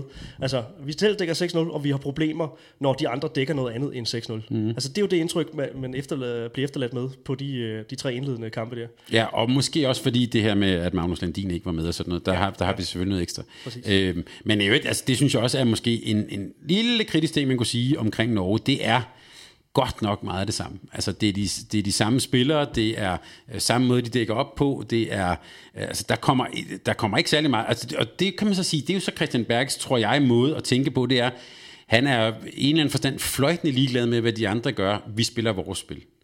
Og det er, er de jo også kommet sindssygt langt på at løbe og alt sådan noget. Det, det kan jeg jo rigtig godt lide. Jeg tror også bare, det viste, det viste måske også lidt sin begrænsning her, når, ja. man mødte, når du kommer op i de der sidste kampe der. Der synes jeg, og det er jeg jo meget glad for, at dem, der turde tage noget initiativ, ja, præcis. de viste sig faktisk også at, at vinde. Jamen, der er faktisk lidt paralleller til det norske kvindelandshold, det også, ikke? fordi det har jo også været en maskine gennem mm. øh, rigtig mange år. Og også, de har formået at skifte øh, løbende ud, og så er der nye spillere, der er kommet ind. Det kan de stadigvæk. Men, men, men det er også lidt som om, nu snakker vi store er en spilstil, der også er lidt er blevet læst. Ja, Altså, ja. Øhm, og hvis Norge skal, skal tage det sidste skridt op på medaljeskamlen, eller de, de næste skridt er det jo så forbindelse med en bronzemedalje her, øhm, så vil det jo nok kræve, at man, man har nogle ekstra ting i, øh, i ærmet. Øhm, fedt for dem, at øh, nogle af de positioner, som man har ment, det, okay, det er begrænsende for dem, at, øh, at have en målmand, der hedder Torbjørn Bergerud, som er nummer et, mm. og Christian Bjørnsen er, er højrefløj. Der, der var nogen, der mener, at det kan man ikke vinde. Øh, det, kan- man kan ikke vinde en slutrunde, mm. hvis det er ens bedste øh, valg på, på, på de positioner. Øh, de leverede jo egentlig, øh, altså Bjørnsen er, bliver aldrig en, en, en top, top 3 højrefløj i verden, mm. men, men leverer godt. Øh, og Torbjørn Bergerud har haft en rigtig god slutrunde. Ja. Øh, men de skal have det ekstra øh, S i, i ærmet, og der, der mangler Christian Berge stadigvæk at, øh, at, at, at vise, at, det har han også i sit øh, repertoire, at det norske landshold mm. også har i sit mm. repertoire. Øh, jeg synes ikke, det er så meget det der med, om de er afhængige af Sargosen og så videre. Jeg synes, der er jo rigtig mange spillere, der, der leverer på et højt niveau, Jøndal, og Ja, øh, ja. Det, ja, det, det, er jo, det er jo ikke et, øh, så meget minus, synes jeg ikke, det bliver, at øh, Magnus Rød øh, udgår.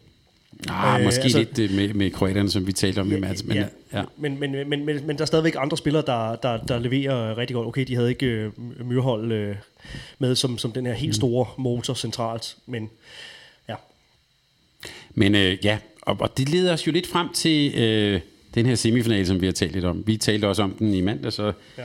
der teasede vi lidt for, øh, det blev nemlig nævnt, at det her er en af de bedste kampe i historien. Ja.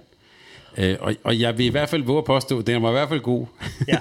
Men om den og medrivende. Ja, ja. ja. Jeg havde udkamp i uh, Ulerslev Idrætscenter. Øh, Tillykke. Med jeg fik uh, set afslutningen på en telefon på, uh, på vej hjem i bussen.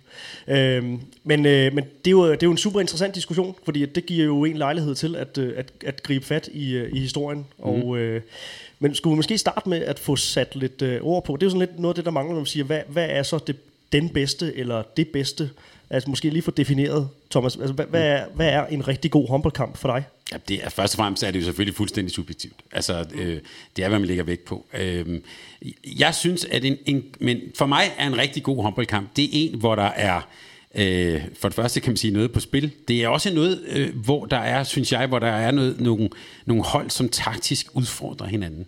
Altså hvor, øh, hvor, hvor man ser, at der kommer træk og modtræk, og, øh, og hvor også, for mig er en god kamp ikke nødvendigvis en, der bliver 40-38. Det, er, det skal være intens, der skal være forsvarsmæssige initiativer.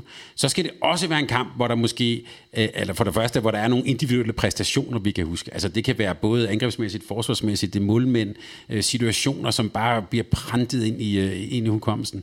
Øh, og så synes jeg måske, det sidste, det skal være, at der må for mig også godt være en større historie i det, end bare det er en semifinal eller en final. Altså, der må godt være nogle større, både menneskelige, men måske også nogle, som måske lige frem også skal have sådan nogle politiske over- og undertoner. Det må der også rigtigt. Der må godt være nogle store historier med. Ja. Hvor meget fylder det, at kampen skal være tæt? Altså, fordi jeg, jeg synes, nogle af de eksempler, som som folk taler om. Det har været både på, på Twitter, og det har været på tv og, og så videre, øh, og også i daglig tale. Altså man snakker meget om de her kampe, der er gået i overtid, altså Danmark-Island og sådan noget. Jeg, jeg synes for eksempel ikke, det var, det er ikke en kamp, jeg husker for håndboldspillet. Altså, men jeg husker, det var, det var dramatiske sted at være dansk øh, tilskuer. Mm. Nu har jeg sådan, jeg vil også godt udfordre lidt det her med, med, med, med, med, med Kroatien, øh, Norge. Ikke? Jeg anerkender, at det var også en, en de største øh, delen af tiden var det en velspillet øh, håndboldkamp med nogle store individuelle præstationer også.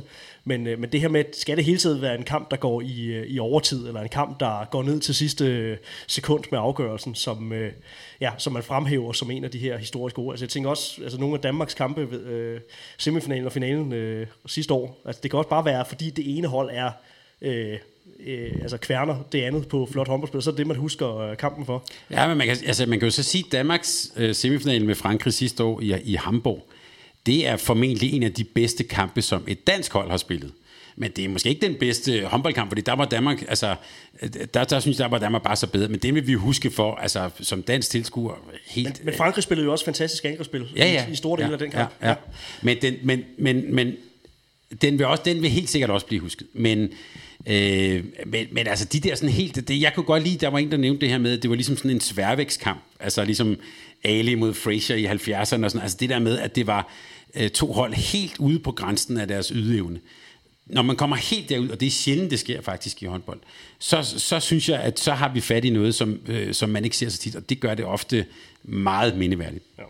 Vi har jo lige nu, øh, altså jeg, jeg fremhævede jo Norge og deres øh, begyndende sådan, stabilitet i, i verdenstoppen, ikke? og Danmark som godt nok, vi lykkedes med at vinde vores guldmedaljer, øh, men vi så har også haft nogle, øh, nogle, nogle udfald. Ikke? Og det her, det kunne have været virkelig, øh, det kunne have været grimt for danskerne at kigge på Norge, øh, der, der, der, der løftede EM-trofæet. Ja. Øh, og så kan man sige, hvis man har de briller på, så kan man sige, det, det blev heldigvis ikke, øh, ikke, ikke sådan.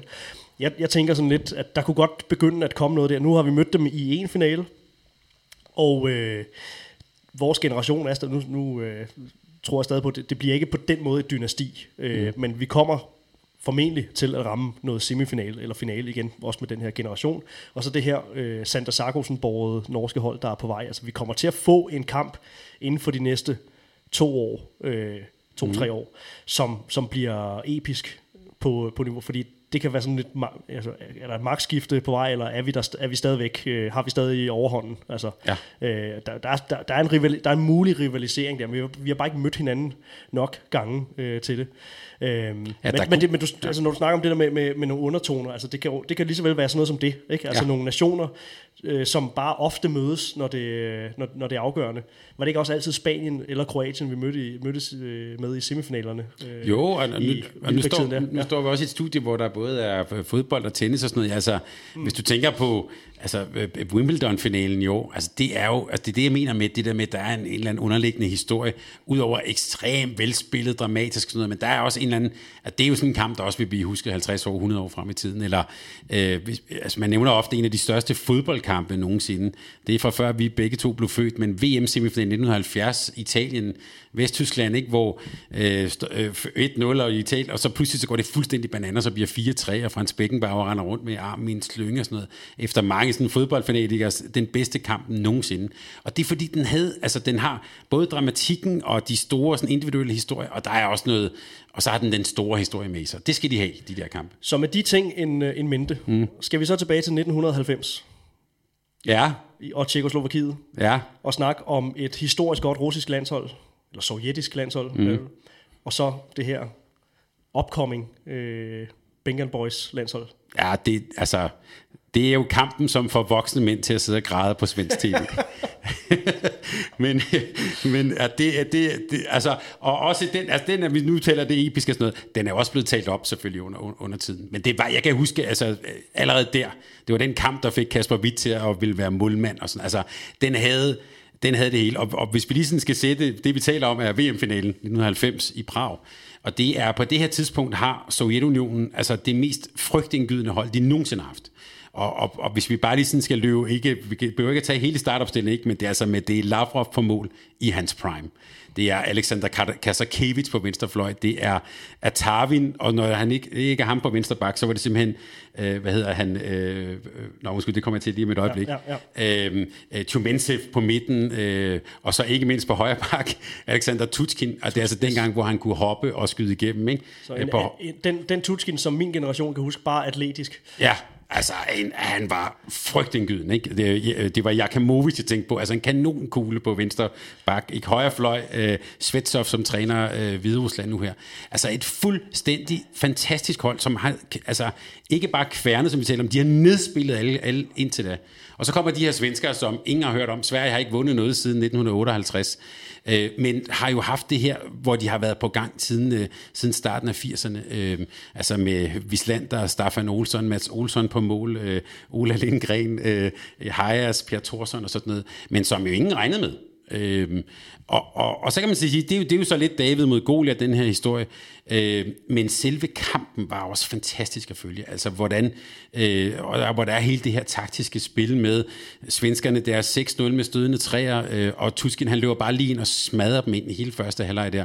Øh, og hvor de overvejer, skal vi gå frem om mandsopdækkeren, så på et tidspunkt så går så øh, Per Karlin, den store skovhugger for Ystad, gør sig op og knaller øh, Tuskin Tutskin ind. Og så, altså, der foregår også sådan et psykologisk spil, hvor der er lavet sådan nogle, også nogle nærfotografier derfra. Øh, og min øvrigt en kamp, som bølger frem og tilbage. Kæmpe præstationer. En helt ung Thomas Vinton kommer ind og redder, og redder straffekast og sådan noget. Og til sidst, så, var- så river svenskerne det, øh, tager så sejren. Og i øvrigt tror jeg, man må sige, en kamp måske, hvor Sovjetunionen øh, faktisk lidt under på stedet, fordi det er formentlig et af de bedste landshold, der nogensinde har været i, i verden. Ja, og det er også lidt det, der er interessant at, at snakke om, ikke? fordi at nu, nu, øh, vi har også snakket om øh, Vilbæk-æraen, ikke? Øh, at man kan kigge på det på en anden måde nu. Ikke? Altså en kamp skal vel have noget levetid, Ja. før at man kan placere den. Ikke? Så, Ja, undskyld, det var måske ja. det, jeg glemte ja. Lige at tage med ved den der kamp. Altså udover lige det, jeg har været nede på selve banen, så er der jo hele, øh, hele, den, der, hele den der forhistorie, fordi det her bliver jo indgangen til en ny æra i håndbolden. Ik- ikke blot at svenskerne kommer, og, og, og, men også, at det bliver, jo, det bliver jo lige præcis det, som du er inde på, det bliver det der parløb op igennem 90'erne, som, altså med, øh, altså, og det er jo lidt det, hvis der skal være en stor held, så skal der også være en stor skurk. Altså, man skal jo, hvis man skal have kæmpe kampe, så skal du også have de her, øh, de her tvikampe, Og man kan også bare sige, i det her tilfælde, 92 øh, olympiaden, der, får, der tager de så revanche, ikke? Øh, der hedder det så SNG, men der kommer de så, og Jakamovic, han øh, bomber bolden ind simpelthen. Øh, og russerne vinder guld. Præcis. Ja. Altså, hvor, og, og, og der, der, der skulle virkelig betales tilbage. Der var jo et Dutibay for så kommet ind på, øh, på, på SNG-holdet her. Altså, så, og det bliver, så det bliver en kæmpe historie, som starter den dag i Prag. Ikke? Ja. Så det behøver ikke nødvendigvis øh, markere et, et magtskifte, men det kan også markere starten til et parløb, som det var, som det var tilfældet med, Ja. med den her kamp i 90. Ja. ja, og det blev jo, altså de to, senere han er der også alle mulige fotografier, hvor Vislander står med Lavrov og sådan noget. Altså det er jo, at, ligesom, når, altså det, er jo, det, det, det var jo det der parløb, ligesom jeg tror mange af de der øh, tennisspillere, der øh, øh, Djokovic, Federer, Nadal og sådan noget, når de mødes om, om 30 år, så vil de også stå og falde hinanden om halsen, eller McEnroe og Borg, som er super gode venner nu, ikke? Det, det, det blev det også. Det her, det parløb op igennem 50'erne, det var måske, når jeg tænker over det, det var sådan et McEnroe-Borg parløb op igennem med to nationer, der virkelig udfordrede hinanden interessant. Det er altså fedt at, øh, at få sat lidt, øh, lidt, lidt ord, lidt, lidt perspektiv på det. Så øh, ja, lad os snakkes videre om 20 år, når, når den her Norge-Kroatien-kamp har fået noget, noget, noget levetid, og øh, så kan vi jo ligesom se, hvad, hvad, er, fuldt, øh, hvad er fuldt efterfølgende. Ikke? Altså, ja. så, så bliver det her egentlig en del af en større fortælling. Altså, det er jo, det er jo noget af det, du siger. Ikke? Altså, ja. en, en håndboldkamp skal, kan individuelt være, være, være fed, men den skal ligesom være en del af en større fortælling, hvis den skal have sådan en ekstra høj plads i, i historien.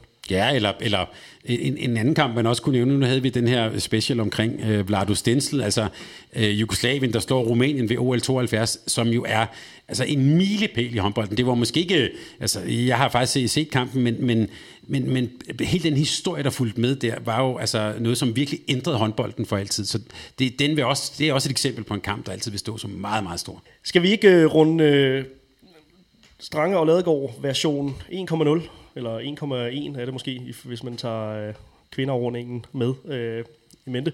Skal vi ikke øh, runde den af med det, som vi håber kan blive nogle faste holdepunkter, og øh, sådan lidt være en, øh, ja, en, en, en øh, kontinuerlig ting igennem vores, øh, vores lille format. Det her. Det er jo fedt at have sit eget øh, magasin med navn på og det hele. Ja, ja. Det er stort.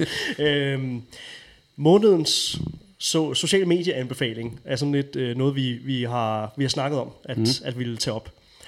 Og øh, hvis jeg lige må starte med at kommentere på det, grund til det, det er jo, at der er jo øh, for rigtig mange sportsudøvere, så er de her sociale mediekanaler, der er jo rigtig meget snak i det hele taget om det med, med skal, hvor meget sportsstjerner skal give af sig selv og, og så videre. Der er jo nogen, der godt kan lide at køre den sådan rigtig øh, plant, ikke? Altså sådan meget straightforward, det er meget i forhold til... Øh, den kamp, man lige har spillet, eller i aften skal, er der, nu er det game day, og så videre, ikke? Altså, det er sådan, ja, nogle af de der danskere i Bundesligaen, øh, mm. kan være sådan noget, ja, så fik vi en vigtig sejr over Erlangen, ikke? Hvor man ja. tænker, ja, det skulle I også, ikke? Altså, det er sådan, ja, ikke?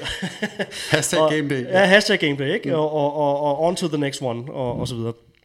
Øh, og, øh, og så er det bare fedt, at, at hvis man sådan lige kan, kan se nogen, der sådan lige stikker en lille smule ud. Og øh, du faldt over en, øh, en kvinde i ja. øh, den, øh, den danske liga, som øh, det vil vi egentlig godt lige sende en, øh, en anbefaling i nærheden af. En kæmpe anbefaling og et øh, klip på hatten til Ditte Vind. Ja. Målmand i, øh, i CTH Holstebro. Det er jo det her med, at øh, når sociale medieprofiler, de afspejler en spillers personlighed. Ja. Jamen, jeg kender ikke Ditte Vind, men det, jeg, det føler jeg efterhånden, jeg gør.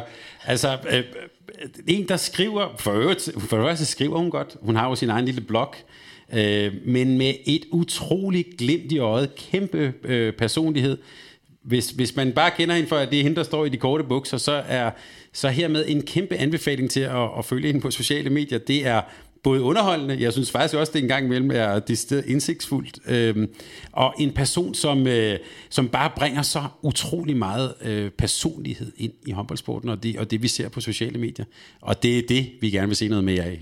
Fantastisk, øh, Ditte. Hashtag det, som håndbolden lever af. Øh, jeg bare kalde mig Ditte på Instagram. Jeg håber, det er okay med dig, Ditte, at vi sender noget reklame i nærheden, at du kan få nogle flere, flere følgere på, øh, på det seneste opslag. Det er... Øh, tør jeg sige pølsemix og patter. Altså det er altså pølsemix i, øh, i omklædningsrummet efter en øh, tredjeplads ved, ved pokalfinalen for. Altså øh, ja, Jamen, de det, det er man nødt til at elske. Jamen, altså, de lavede det også, er så håndbold. Altså. Ja, men de lavede også den der fantastiske med, at de var på grillbar efter de kvalificeret sig til Final Four. Og, ja. altså, øhm, det er, øh, for mig, det er håndbold, og det er allerbedst. Ja. Så tak, Ditte. Og her en opfordring til vores øh, lyttere selvfølgelig, at hvis I falder over noget derude, nogle kanaler, som, øh, som måske ikke lige har øh, 400 millioner følgere, men som godt kunne trænge til et øh, som rent faktisk giver noget inden for, for håndbold, altså nogle personligheder, som ja, lad deres personligheder skinne igennem på, øh, på deres profiler, så, øh, må I, øh, så må I meget gerne give, øh, give os øh, lyd omkring det. Hmm. Det næste, det er jo så sådan et, øh, nu uden at kopiere øh, til Midtvest og skulderklappet, mm. så vil vi jo alligevel gerne øh, hylde det har vi selvfølgelig også gjort med sociale medieprofiler, men sende en særlig øh, tanke, en særlig mm. ros i retningen af nogen, som har gjort noget ekstra godt for håndbolden. Nu, øh, så vi skal prøve at kigge ud over det her med en præstation. Øh, så det er jo nærliggende at sige skulderklap til, til Ajax for øh, at vinde i Odense. Og det vil vi gerne gøre. Og det gør vi gerne, mm. og flot bedrift osv. Men lige prøve at tage den et lidt andet sted hen. Øh, og faktisk kalde det månedens fidulsbamse. Nu har vi ikke fået lavet en, øh, det har vi ikke helt fået koordineret det her med mm. den fysiske fidulsbamse, men det var faktisk lidt... Øh, jeg mener, den skal hedde Staffan, men ja. det... månedens øh, Staffan. Mm. Og øh, jamen, det bliver lidt dig igen, øh, Thomas. Du har lidt fader til nogle af de her øh, initiativer her.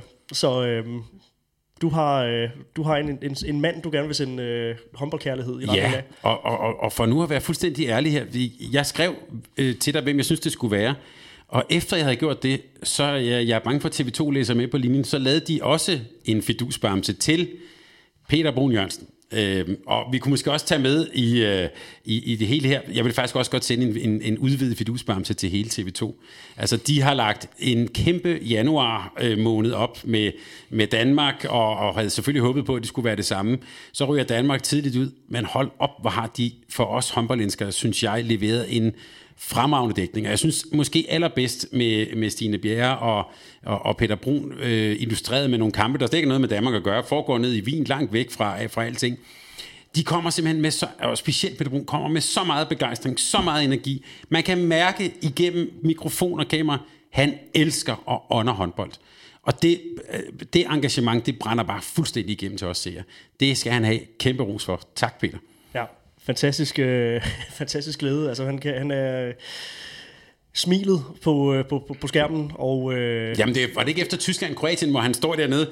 Jeg er helt rød på ryggen. ja, ja, altså, ja, ja. Øhm, altså, fantastisk komprogram, ja. hvordan skal jeg sove? Altså, ja. øhm, bare det der med at leve sig ind i, i, øh, i, i det, det er den der, øh, den der passion, den øh, elsker ja. vi. Og at man en gang imellem godt må bryde de der øh, kan man sige, lidt, øh, lidt, lidt øh, faste normer og rammer for, hvordan man egentlig skal tage sig ud, når man er på, når, når man er på skærmen, ja. eller bag mikrofonen for den sags skyld også. Ja, ja. for jeg, jeg tror langt de fleste mennesker... Han er autentisk. Altså. Ja, og langt de fleste mennesker, de, de lever altså med rigtig, rigtig meget, hvis bare man viser, at man faktisk øh, er interesseret for det her, og gerne vil bringe noget godt hjem til dem, der sidder og kigger på det. Bestemt.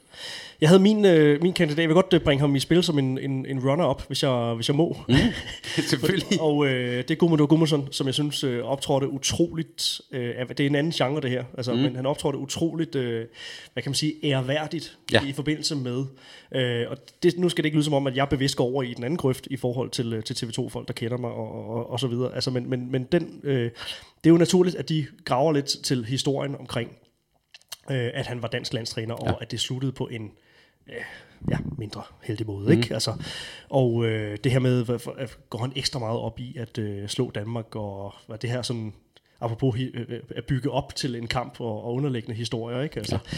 Jeg synes, han optrådte utrolig erhverdigt i den forbindelse. Altså sådan, at det, det handlede ikke for ham. Øh, jo, selvfølgelig var han forberedt på Danmark, og han, fordi det samme hold, så havde han jo øh, et, et, allerede et forhånds, forhåndskendskab og et godt billede på, på styrker og svagheder osv. der. Øh, men, men, øh, men at der derudover ikke lå noget ekstra i det øh, for ham. Det kan godt være, at der er nogle ting, øh, som han ikke siger for åben mikrofon, men måden han fremstod på i forbindelse med det her, måde, helt, øh, måden de islandske spillere øh, fremstod på i forbindelse med den her kamp, prøv at høre, de ville bare ind og levere deres, deres livs øh, kamp, fordi Danmark var forsvarende verdensmester, ja. og det er et pis godt håndboldhold. Og Danmark er Danmark. Ja, ja og Danmark er Danmark, mm-hmm. og dem vil man gerne slå. Og øh, ja, der synes jeg bare, han, han, øh, han var et, øh, et fantastisk øh, rum, ikke lå sig øh, hyle ud af, af, af, af hele virakket omkring, øh, omkring den kamp. Så det synes jeg også fortjener en bemærkning. Meget enig. Det vil jeg, den vil jeg gerne tilslutte mig. Og så bare, hvis vi bare lige skal have måden sure opstød, ja. det vil jeg også lige bringe ind, det kan vi godt tage. Nogle af de her, som man siger på svensk, delegorterne, altså dem, som sidder ved, ved dommerbord og så videre, Altså, jeg har stadig ikke forstået, hvorfor det var, at Slovenien skulle have en to minutters udvisning til bænken der i, i den her semifinal. Altså, det der med, at man ikke må juble, at man ikke må leve sig ind. Nu har vi lige ros Peter Brun for, den der adfærd, den vil vi gerne se mere af, ikke ja. mindre af. Ja. Altså, at der er, nu må I ikke stå op, nu må I ikke juble og sådan noget. Ja. Hvorfor fanden må man ikke det? Altså, lad os, nu, lad os nu få noget glæde og begejstring ind i spillet. Og de ja. der øh, delegeret der. Altså, der var også masser af gode eksempler, det er slet ikke det. Men, men det der, det gider jeg simpelthen ikke at se mere. Altså, øh, øh, nogen, der skal gøre sig vigtige og ikke... Og, og særligt når det drejer sig, altså hvis det er alt for meget brok, så er det fint med mig. Men hvis det er nogen, der bare er glade i låget ja. og lever sig ind i kampene, så skal Præcis. de fandme have lov til at leve det ud. Brok skal vi have ryddet ud, men bege- mm. altså begejstring kan vi jo nærmest ikke få, få nok af. Mm. Altså det er sådan det der med at prøve at kvæle det, der sådan er selve drivkraften bag, øh, bag håndbolden, altså, og det kompetitive, det, øh, det, er fuldstændig, øh, det er fuldstændig uforståeligt. Og hvis man sådan lige skal tegne lidt store linjer i det her, det kan vi jo godt lide, altså, og øh, kunne vi have dykket, dykket mere ned i, det kan være, at vi gør det næste gang, så er det som om, at i de her år, at øh, kløften mellem øh, dem, der sidder bag skrivebordet, og aktørerne, at den faktisk bliver større og større. Altså nu er det her don't play the players og ja. alt det her. Ikke? Altså, der begynder at komme nogle synlige øh, tiltag nu fra aktørerne øh, i forhold til dem, der træffer beslutningerne. Og jeg synes, at den her slutrunde var sådan endnu et godt bevis på, at at man bevæger sig, altså jakkesæt og træningsdragt bevæger sig endnu længere væk fra hinanden i håndbold. Ja, ja. Og hermed øh, opstød. Ja. det er godt. Og lad os, øh, nu, nu havde vi ellers talt, nu, eller jeg talte om, at nu skulle vi øh, tale sporten op, så slutter vi med et surt opstød. Men, ja, det er, men, også uheldigt. men sådan må det være. Hvis folk har holdt så længe, så, øh, så ja, beklager ja. ja. Men, øh, men, men, men sådan må det være. Johan, tak for en rigtig god samtale. Øh, det er mig, der takker. Eller, ja. jeg, jeg siger også tak, hedder det. Ja, men øh, et... Øh, et dejligt at få lov at tale håndbold. Vi håber også, at øh, lytterne øh, fulgte med og følte sig underholdt undervejs. Mm.